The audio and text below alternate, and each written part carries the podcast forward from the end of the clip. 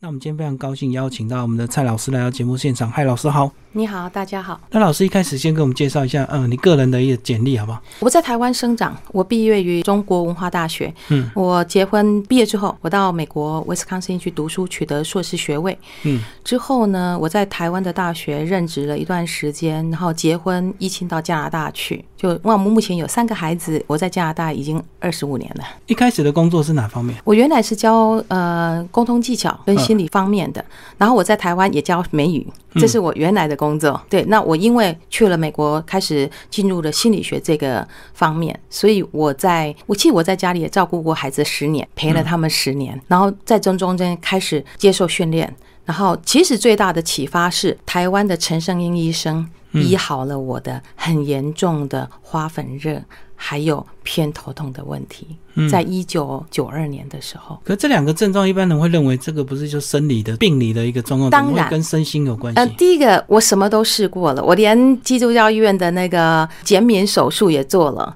呃，熊胆也吃了，所有的针灸都做了，无效。我是极度严重的花粉热，所以我在怀孕老二的时候，我必须要飞回来台湾，因为空气的过敏还是比花粉减少一点，我不可以吃药嘛。嗯。第二个。我那个严重的的偏头痛是痛到每次发作的时候，我是坐在厕所吐三个钟头的人，所以我身上带着一个三角形的止痛剂。可是我也知道，我要命的话，我根本不敢吃那个止痛剂。嗯，那我真正开始发现，就说我的敏感、我的过敏可能不是生理的时候，其实有几个症状。第一个，因为我画图，有一天我在画一个那个百合花，百合花的过敏其实是会引起我们过敏的花粉，所以我一边画百合花写生的时候，其实我是一边过敏的，所有症状都有。就下个礼拜。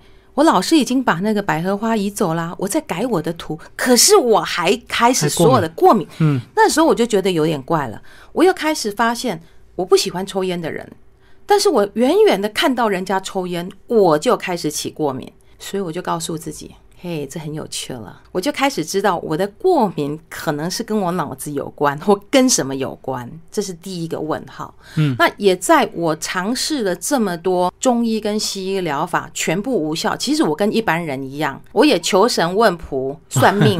Anyway，我没有路可走了，可是很痛苦，那怎么办？那我想因缘际会之下，我看到我读到了陈胜英医生三本关于催眠的书。陈胜英医生是。台大医学院毕业的，在加州职业二十年的精神科医生，他也是在催眠一些青少年的时候才发现催眠术竟然是一个非常特别的工具。所以他退休的时候，他带着他的太太回到台湾来，他认为台湾是一个很好研究的地方。所以 actually 我是读了他三本的书，然后我跟他联络，我就飞回来给他催眠三次，每次三个小时。第一个发生的是我不再吐了，嗯。这个非常的惊人。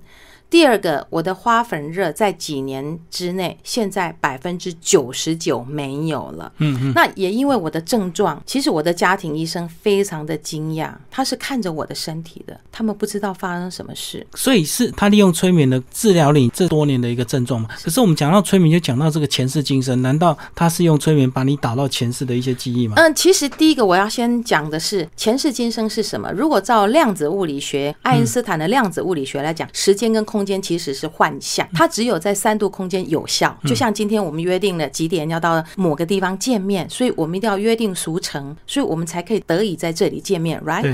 但是时空论量子物理学认为，时间跟空间其实是一个幻象，它有可能，比如说我们今天在这个录音间，前世可能是旁边那个房间，因为时间是同时存在，过去、现在、未来同时存在，未来可能是后面那个房间，嗯，可是我们中间没有路可以相通，对，但是偶尔如果隔壁在煮麻油鸡，你闻到了，你不知道它从哪里来。其实这个就是时间空间。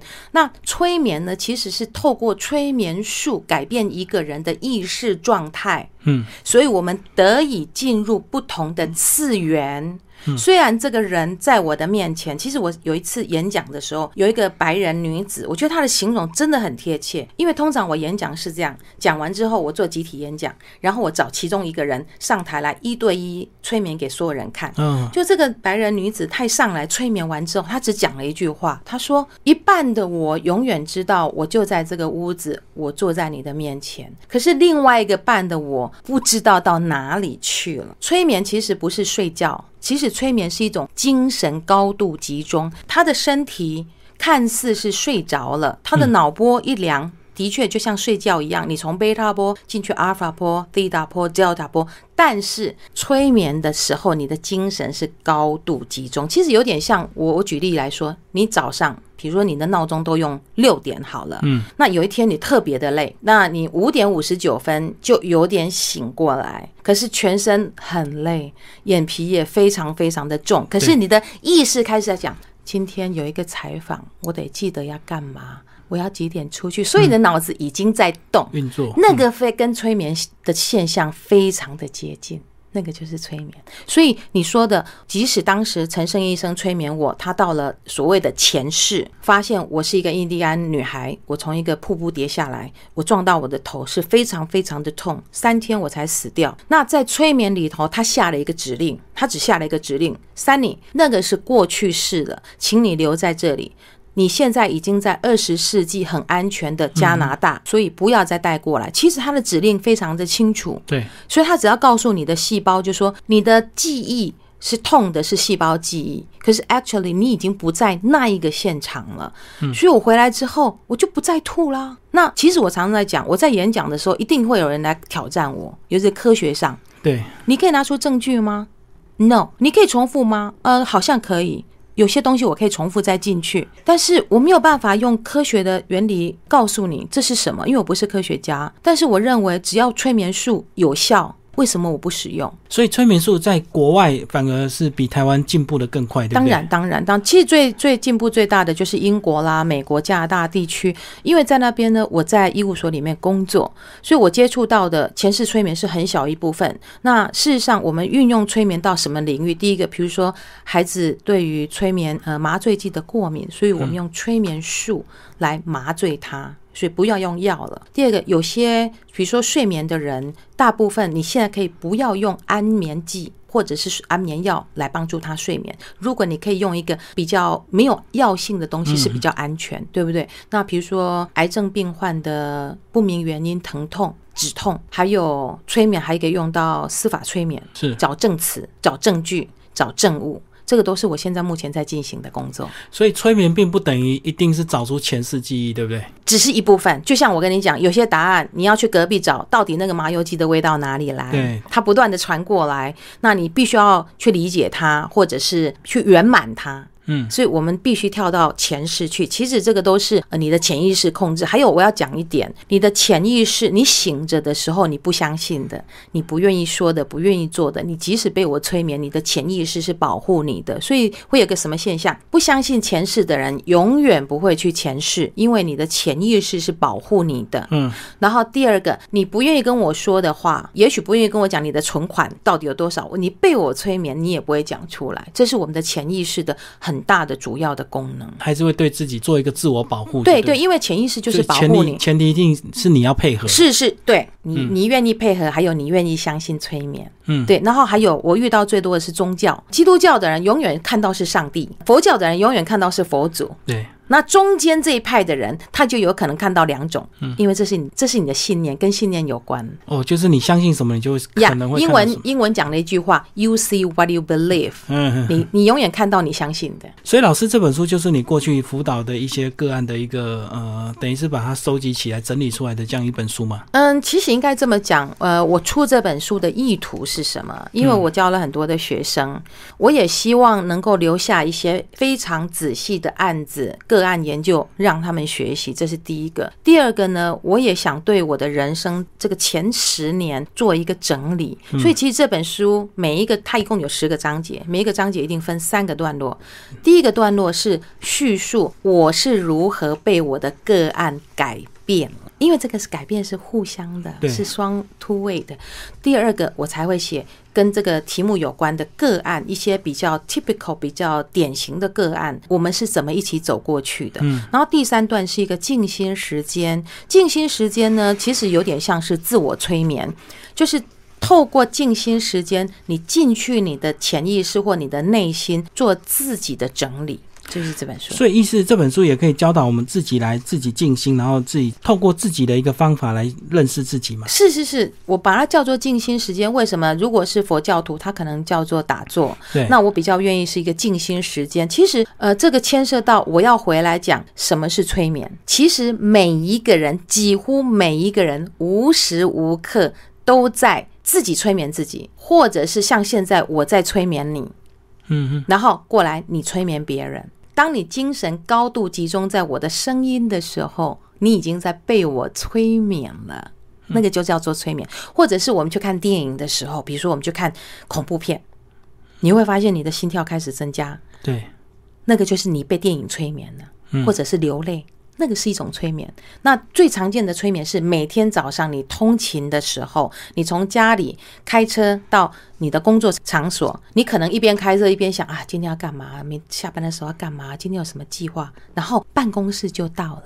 嗯，如果我回过头来问你说，那你路上看到什么？都不记得。是那个叫做高速公路催眠。那个时候会发生什么？就是其实我们的脑子只有在一个时候有用，就是你第一次学骑脚踏车或第一次学开车的时候，你要很专心嘛，你要手眼协调嘛。对，所以你用你的意识集中在手跟脚、眼睛。但是当一个技能被你纯熟了的时候，事实上它就把它移到你的潜意识去，所以你可以一边开车一边讲话，或者是打瞌睡的时候，你还可以踩刹车。嗯，其实那是潜意识踩的。我们用的是这个原理，所以其实我们每一个人 anytime 都在也在催眠自己。催眠自己就是什么？比如说你跟自己讲的话啊，我一定做不到，上次我失败过。这次一定一定不会成功，其实这个就是自我催眠。所以我们常常常常讲说，你要很小心你在跟自己说什么，因为说什么就会变成真，就对。是你走了一遍万遍的时候，你就是把自己催眠了。嗯嗯。哎，其实有一个很小的例子啦，比如说有一天晚上你非常晚才睡觉，通常人家就会就想啊，惨了，明天可能爬不起来，定睡过头。对。这个就是自我催眠，结果就真的是是一定一定是真，这是自我催眠。嗯嗯嗯。所以老师整理这本书，主要就是让读者能够了解你这个呃催眠对我们人的一个帮助嘛，对，进而能够自我呃算是修炼还是自我静心这样子。自我自我练习啦，然后怎么样静心下来？有一些问题其实是可以自己解决的，在你非常安静的时候。对啊，因为即使我们生活遇到一些不如意或者是困顿，可是一般人还是不太会这么直接就去找催眠师，对不对？因为第一个，大家对催眠的概念还停留在非常粗浅的阶段，我必须说，嗯啊，所以我一直做的是再教育。然后一般人呢，他一定会找遍了所有，包括算命、卜卦、灵媒，最后。才会姑且信之，呃，一试催眠，就最后已经没有办法，对，没有路可走，他会试催眠。所以我的我的目的就是说，我就是要跟大家讲，西方已经怎么运用催眠，包括宗教人士，基督教有些是反催眠的，他们甚至是完全不可以讲这两个字。第二个，佛教的人觉得你是在介入别人的因果，所以他们对我不太友善。嗯。那我要告诉别人，就是说，其实就量子力学来讲，催眠是无时无刻不在发生，包括你在上网的时候，因为你很放松，你专注在我你的荧幕，对不对？对。他突然告诉你有一个讯息，你吃了什么东西可能会有什么疾病，呃，中年人可能会怎样怎样这样。其实你已经在被催眠了，除非你能够非常有意识的理解。他在催眠你，那我就要做的是反催眠。我觉得现代人最需要的是反催眠。嗯嗯。所以大家对催眠的不理解，是不是也过去因为这个呃陈老师那几本书实在是太热卖，有一段时间大家几乎都非常的陷入去寻找自己的前世今生，造成大家就认为说我催眠就是为了要找前世今生。那如果不想找的话，就不需要。当然当然，还有我另外一个老师啊，Dr. Brian Weiss 布莱恩怀斯，他也是前世今生的这个权威，他呢也是一样，他精神科医生。那他在出书的时候，其实他就非常的坚持，在所有的问题，你只要找他所有的问题，他就是到前世去找。嗯，可他的理由其实就像我跟你讲的，隔壁在煮麻油鸡，你要去把麻油鸡关掉而已，其实是对的。所以简单讲，是不是前世因为累积太多，所以很多什么大问题、小问题，可能都是过去的某一世造成的，所以要去一直找，一直找。Yes and no。第一个，因为前世还在。过去还在，一如未来也存在的情况，因为时间同时存在。那过去，这是我个人的理解。如果你是一个老灵魂的话，你可能有非常非常多的过去式，然后过去式有一些是没有圆满的，或者是没有尝试过，而你的灵魂是好奇的，你想要尝试的。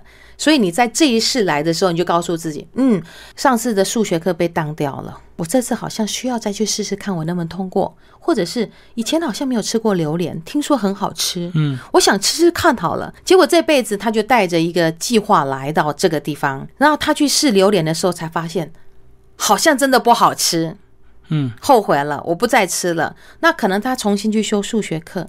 可是这次呢，他比较聪明一点了，可能有一个呃有一个家教老师出来帮助他了，所以他这次的数学课可能会过。我认为前世今生对于这事其实是来我们再一次有机会去圆满过去没有做成的东西。我觉得这是为了丰富我们的灵魂，并没有所谓的处罚。我个人认为，呃，我带了十几年赛斯书。在加拿大，我认为我是新时代的赛斯书学派的。那就赛斯书的说法，嗯，没有所谓的惩罚，永远都只有丰富灵魂。那你从来不知道你这一世所受的痛苦啊、生病啊、扭曲，其实也许是来平衡你以前没有做过的。也许有些人在某一世，他可能是一个加害者。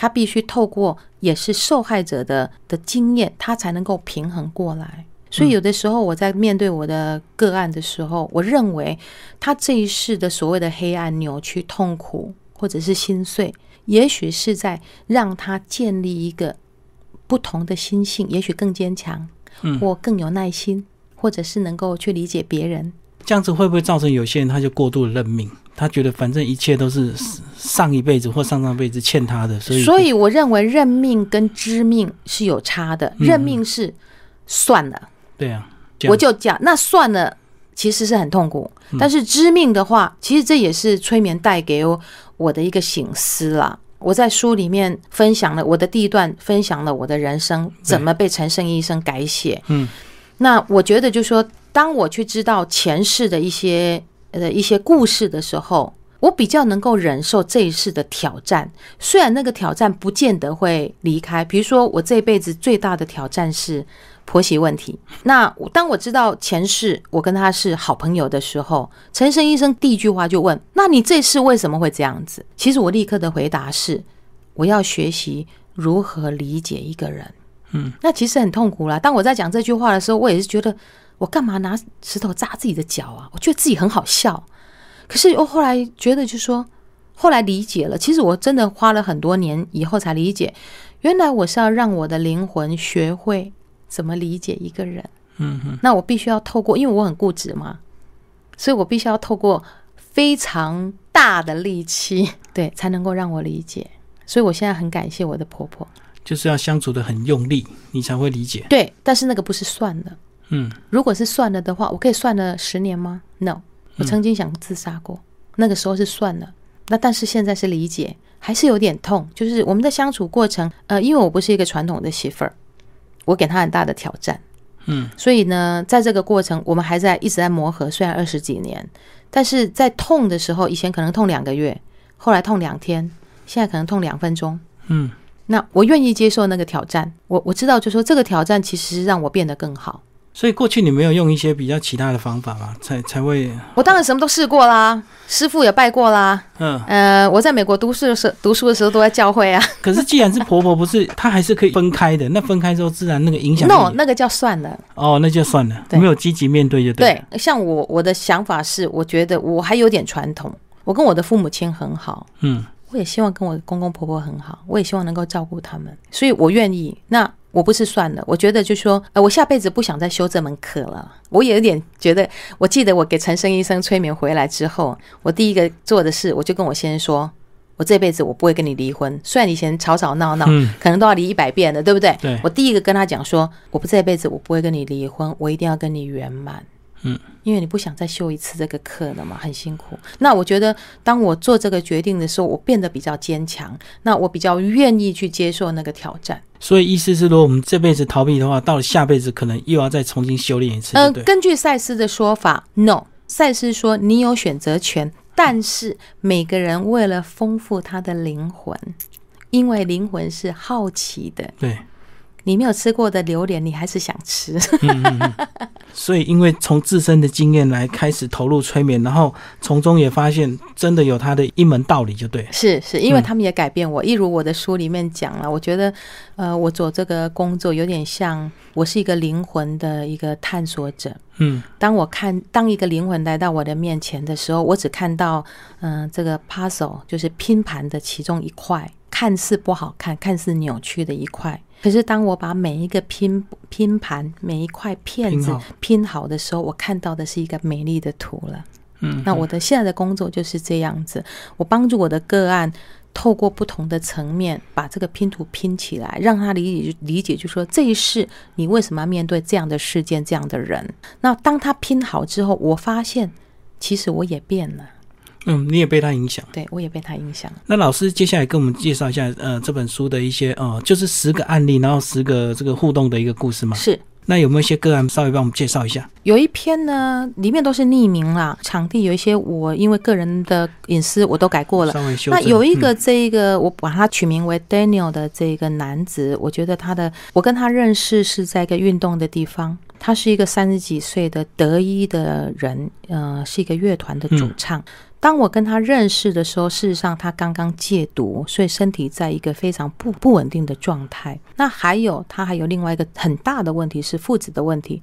他的父亲在他很小的时候抛弃了他们，他跟他的妈妈，但是在他三十岁的时候又回来了。所以他在这个中间冲击非常的巨大。嗯嗯，我陪着他，我只有催眠他一次。事实上是他父亲送他来的。嗯，他父亲来的时候呢，数了数钞票，告诉我说：“Sunny，这是辛苦赚来的钱，但是我信任你，所以我带了 Daniel 来。然后我都叫他 Papa，他说叫我 Papa 就好了。我叫他 Papa，他给我一个拥抱，他说。”请你帮助他，谢谢。就把他儿子送进来。那他的儿子来的时候呢？我催眠其实有两个功能。第一个，我要帮助他在戒毒了之后的身体快速稳定下来。嗯，所以催眠其实有一个功能是可以让他回到不用。药或者是外物而能够达到身体放松的这个状态，听说跟吸毒很接近，只是我不用药而已。所以第一个，我能够把他带回去那个状态，让他知道，就说你也可以透过自己的打坐或者是静心回到这里，你不一定要用毒。第一个，第二个。我可以让他的身体快速的从被毒破坏的身体修复里头快速的疗愈，这是身体可以做得到的，加速他的疗愈。所以这个是我要做的健康。第二个是他跟他父亲的关系。嗯，所以当时呢，我要让他回去看看到底那时候发生什么事，真正为什么他的父亲离开他，因为他一直觉得你就是把我们抛弃。嗯，所以他反弹很大，结果很出乎我意料之外。我催眠他之后，他回到，因为那时候他们住在眷所谓的眷区，然后他那时候很小，五岁，然后他到了一个七个另外一个军官长辈的家里，然后因为他那时候很小，他忘记了，对他忘记，那人家也以为他不会知道，嗯，其实他的确有听到，尤其他的潜意识，其实我们的潜意识，你可以说是零啦，或者是三度空间以外的一个东西。因为心电感应是存在的，他那一天的确有听到他的父亲跟另外一个军官在厨房里面讲的话，虽然他是在客厅，他听到了。所以我催眠他的时候，我重新回溯当时发生的故事，故事我写在里头了。他父亲抛弃他，是因为他的父亲到欧洲去从军，事实上他的同袍误触了一个地雷还是什么，炸到他的。他的父亲，其实那时候是非常非常严重的。他的父亲以为他活不下去了，所以他他也不愿意让他的妻子知道这件事，担心，所以他写了一封信，他叫别人写一封信，跟他讲说他要离开了。那后来他竟然被救起来，其实他是被救起来，他复原了，所以他回来的时候，Daniel 已经三十岁了。那后来，Daniel 才知道说，原来当时他的父亲是不想累赘，就是加重他们的负担，所以他没有回来。所以做一个善意的谎言，就对。对，嗯，对对。所以他当他理解他父亲的时候，其实比较容易接受他。但是这中间还是要有一个有一个调试期嘛。那我记得我第一次催眠他之后，那 Daniel 的情况比较稳定，他没有因为戒毒而那个情绪或者是身体有极大的波动了，所以他后来又再度回去呃做巡回演唱，他人也变了。他开始做的曲子就不一样了。他有一次放一个曲子给我听，偶尔我们都会回去运动。嗯，那遇到他，他放放曲子给我听。有一天呢，我们又遇到了，然后他就跟我讲说：“Sunny，我今天心情很不好，你可以陪我一起祷告吗？”你想想看，我们在很多人运动的场合，两个就站在中间，闭着眼睛祷告。我说：“好，我陪你。”然后他就做了一个祷告，然后他的意思就是说：“请你让我。”释放掉不应该在我旁边的人，允许他们离开，这样我就陪着他。就我们两个做完之后，他的眼泪都掉下来了，我的眼泪快要掉下来。之后我们就聊了天，然后他就说：“Sunny，呃，他就说，对，现在有很多细节，英文的意思就是说，很多的衣服的这些线头要剪掉，总是要去修理嘛，收拾。”我说：“对啊。”他说：“以前是被迫去修理。”收拾，或者是算了，无奈。现在不是，他说我愿意去把它收拾好。第一个是勇气嘛，嗯。然后有一天，我记得有一次我遇到他是春天的时候，那他我们都做完运动，坐在外面的那个椅子上，然后我就说：“Daniel，你好吗？”那我就坐他旁边，我知道他又掉下去了，他的情绪那天又掉下去，可能又是跟他父亲的关系。然后我就说：“Daniel，我想跟你讲一个故事。”这个故事是从与神对话来。他说：“与神对话说，有一群灵魂在完成了地球的功课之后，他们全部回到神那边去了，坐在那边跟神聊天，说着他们的经验。然后突然有一个声音说：‘神啊，我有一个东西还没练习。’哎，神说什么东西啊？他说：‘我想去练习原谅这个功课。’神说：‘啊，我头好痛哦。’没有人需要你原谅啊，嗯，那你要练习那个功课，至少两个人吧，你哪找第二个人呢？这时候有一个很小的声音举起来，他说：“我我我我我下去帮你。”那个大灵高的灵魂就说：“你为什么愿愿意帮我？这表示你得干一个很烂的事情，我很恨你，那再原谅你嘛。”那小灵魂就说：“你知道吗？有一事在哪里哪里，你就帮我啊！所以这次我下去帮你。”那高的灵魂就说：“好吧，那 What can I do for you？就是那我可以帮你做什么？”小灵魂只讲一句话，他说呢：“我只要你记得一件事情，当你在下面非常非常非常恨我的时候，你一定要记得我们都从哪里来的。”然后 Daniel 就看着我。我记得那时候我把手放在他的手上，刚好他的父亲把车子开过来接他，他眼光就看过他父亲那边，他父亲也看到我在跟他讲话，他只讲了一句话，他说：“难道他是那个小灵魂吗？”嗯 嗯嗯。所以我想很多很多的东西都在这个时候真的可以放下了。我觉得很多的宗教都叫我们放下，可是我们不知道要放下什么。我们不知道去哪里放下，我们只是算了。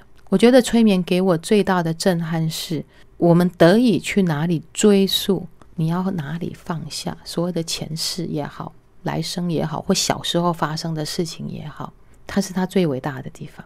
哇，听完老师的分享，确实。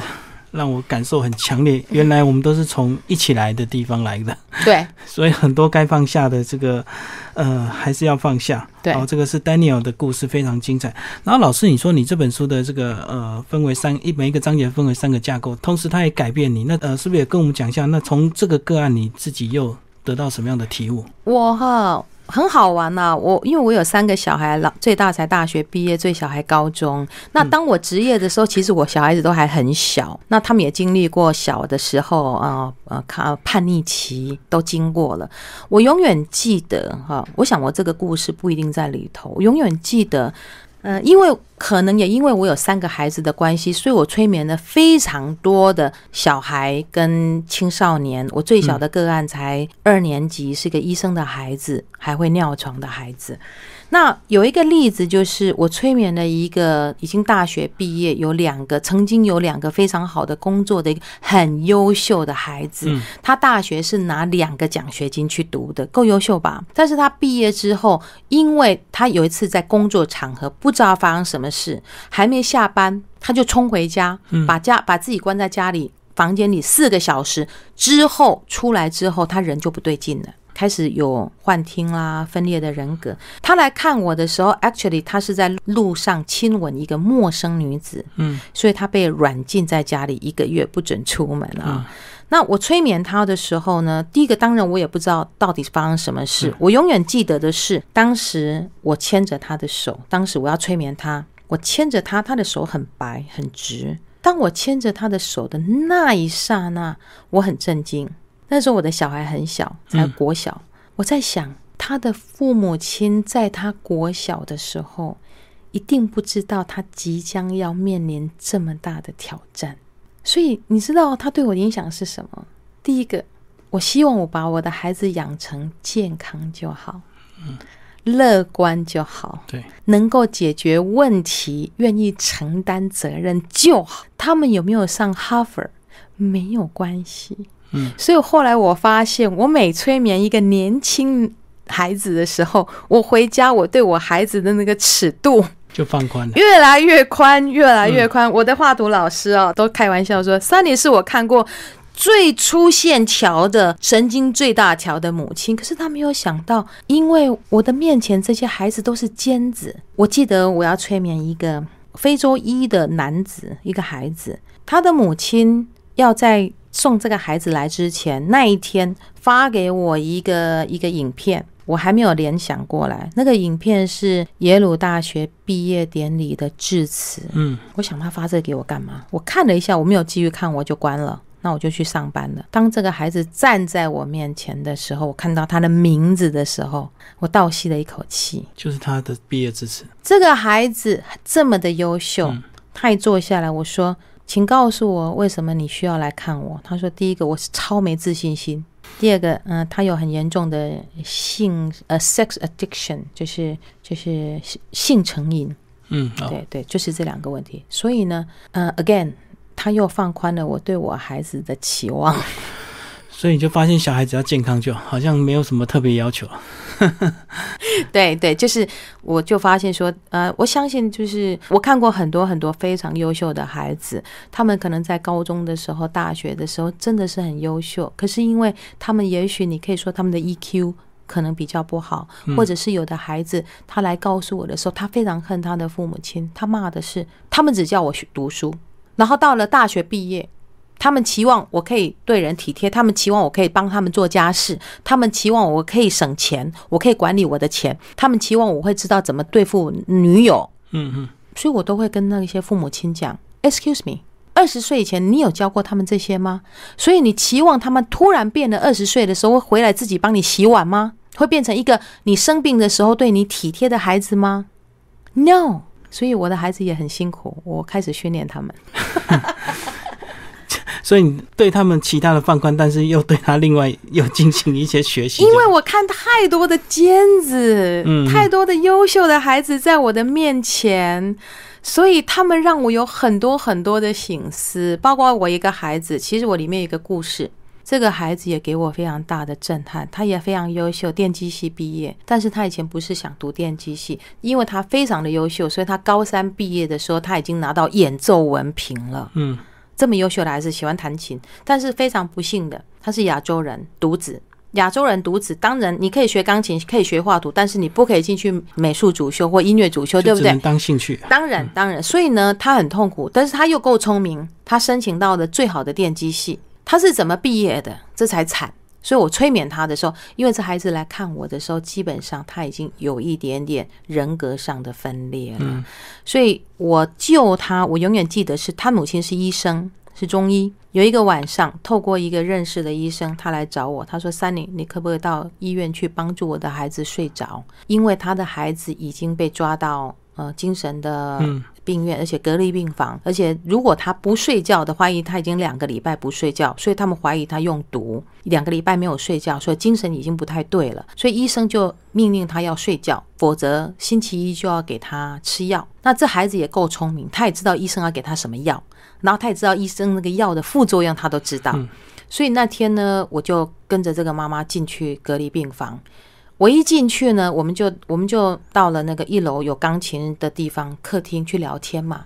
因为我不能在那边催眠他，说真的，因为我没有申请，那我也不想惹麻烦，所以我能够做的是什么？醒时催眠。那醒时催眠的时候，我我就去见他。你知道这个孩子第一句话都对我说什么？你知道神就在我们旁边，我们就在天堂吗？我说是，我知道。你知道他母亲。流眼泪了，他母亲说：“我终于找到一个听得懂他在讲什么的人了。”嗯，然后我们两个聊天聊了大概四十分钟吧。他母亲去买了麦当劳东西给他，我们坐在客厅聊天聊四十分钟之后，我们就带他回去那个客厅，因为已经要要九点了。我最用了最后一招醒时催眠，我给他一个拥抱，我说：“你今天晚上会睡得很好。”我 see you tomorrow，明天见。然后我们就离开了。隔天早上九点多，他母亲打了电话。他说：“Sunny，我儿子昨天睡得打呼的声音影响到他的室友了，所以他们把他抬到厨房去睡觉。嗯，睡太沉了，睡了就是整个放松了嘛。那这个孩子，我跟我陪了他很久，因为他后来进入了忧郁症，他决定因为。”他母亲又用中医的方式治疗，但是后来最终他们还是决定要用西药，所以这个孩子开始变胖，嗯，行为开始有点迟缓。嗯，可是我唯一可以帮助他的是，就是把他的精神带起来。所以，我他每次在冬天忧郁症最严重的时候，他会自己来找我，他自己知道他掉下去了。呃，第一个，他也不能够回去以前的工作了。嗯，第二个。他只能够找一些比较像，比如说管理仓库的工作，所以他的自他很自卑的。那但是透过催眠，第一个我让他回去运动，比如说中午的时候他开始参加瑜伽班。运动，因为运动可以让他的精神或者是体力上保持起来。那他也知道，他必须要透过这些，让自己慢慢的回到健康。他是我一个比较长的个案，就是每年我十二大概二月一月的时候，我就见到一次的个案。他现在很棒，偶尔我会在一些社交媒体里头，他们会出现。就看到他的报道就对，对我只要看到他出现，看到他现在样子，其实很开心，我就知道说他有在往好的方面走了，而不用依赖药物了。这本书推荐给我们的听众朋友。最后，老师讲一下，你这个这本书有这个照片，有你跟你的画作拍，对，那画作跟你这个催眠有关系吗？第一个，其实画图是我的静心时间，它并不是我的第一个，不是我的专业，因为我的工作。呃，因为就好像一个加速器，转动的很快的一个引擎，所以我每个礼拜的一天，我选择让自己完全安静下来，不讲话，画图。其实画图也是一个静心，我打坐二十几年，嗯，那这个也是我的静心的一部分。我选择用画图来让我的脑子完全安定下来，所以我经常画的东西也无意中透露了我的工作。就像那那个书画上面那个，对啊，非常眼睛非常很多的眼，我有很多的眼睛。那个是在加拿大温哥华雷鸟公园的写生。我现在中，我现在擅长的是写生，我利用它来安静我自己，也表达我自己。最后有没有一些话想要对我们这个台湾的读者讲分享的？因为或许有些人他如果不愿意相信这种东西，老师就很难帮助到他们，对不对？其实没有关系，我觉得所有东西都是缘分。我们闽南语讲了一句“一心恩猪郎好，主人福”哦，医生缘。我相信，我觉得我那边经常接到一些从国外到加拿大给我催眠的人，尤其是第一个的时候，嗯，其实我有一个想法，我我们在网络上会读到一个故事。就是说，这个故事就是说，有一个人死在路边，然后有一个另外一个路人经过了，看他死在路边很可怜，脱下来外套把他盖起来。那我经常觉得，我可能是在某一世，这个人就是经过我的路边，觉得我很可怜，然后把衣服脱下来帮我盖起来，或帮我埋下来，所以此生我才会此时此刻前来协助他解决生命的一个困境或一个挑战。那没有被催眠，其实也是 OK 的，不是每个人都需要被催眠。我觉得那是一种缘分，那取决于你相不相信，那你愿不愿意改变你自己。因为永远只有一个，全世界你只可以改变一个人，就是你自己。当你自己改变了，你的世界就变了。这是真的。也许就是这次缘分还没到哈。对对对，It's OK。好，谢谢老师为大家介绍你的新书《喜悦是一种选择》，呃，新锐文创所出版。好，谢谢老师，谢谢。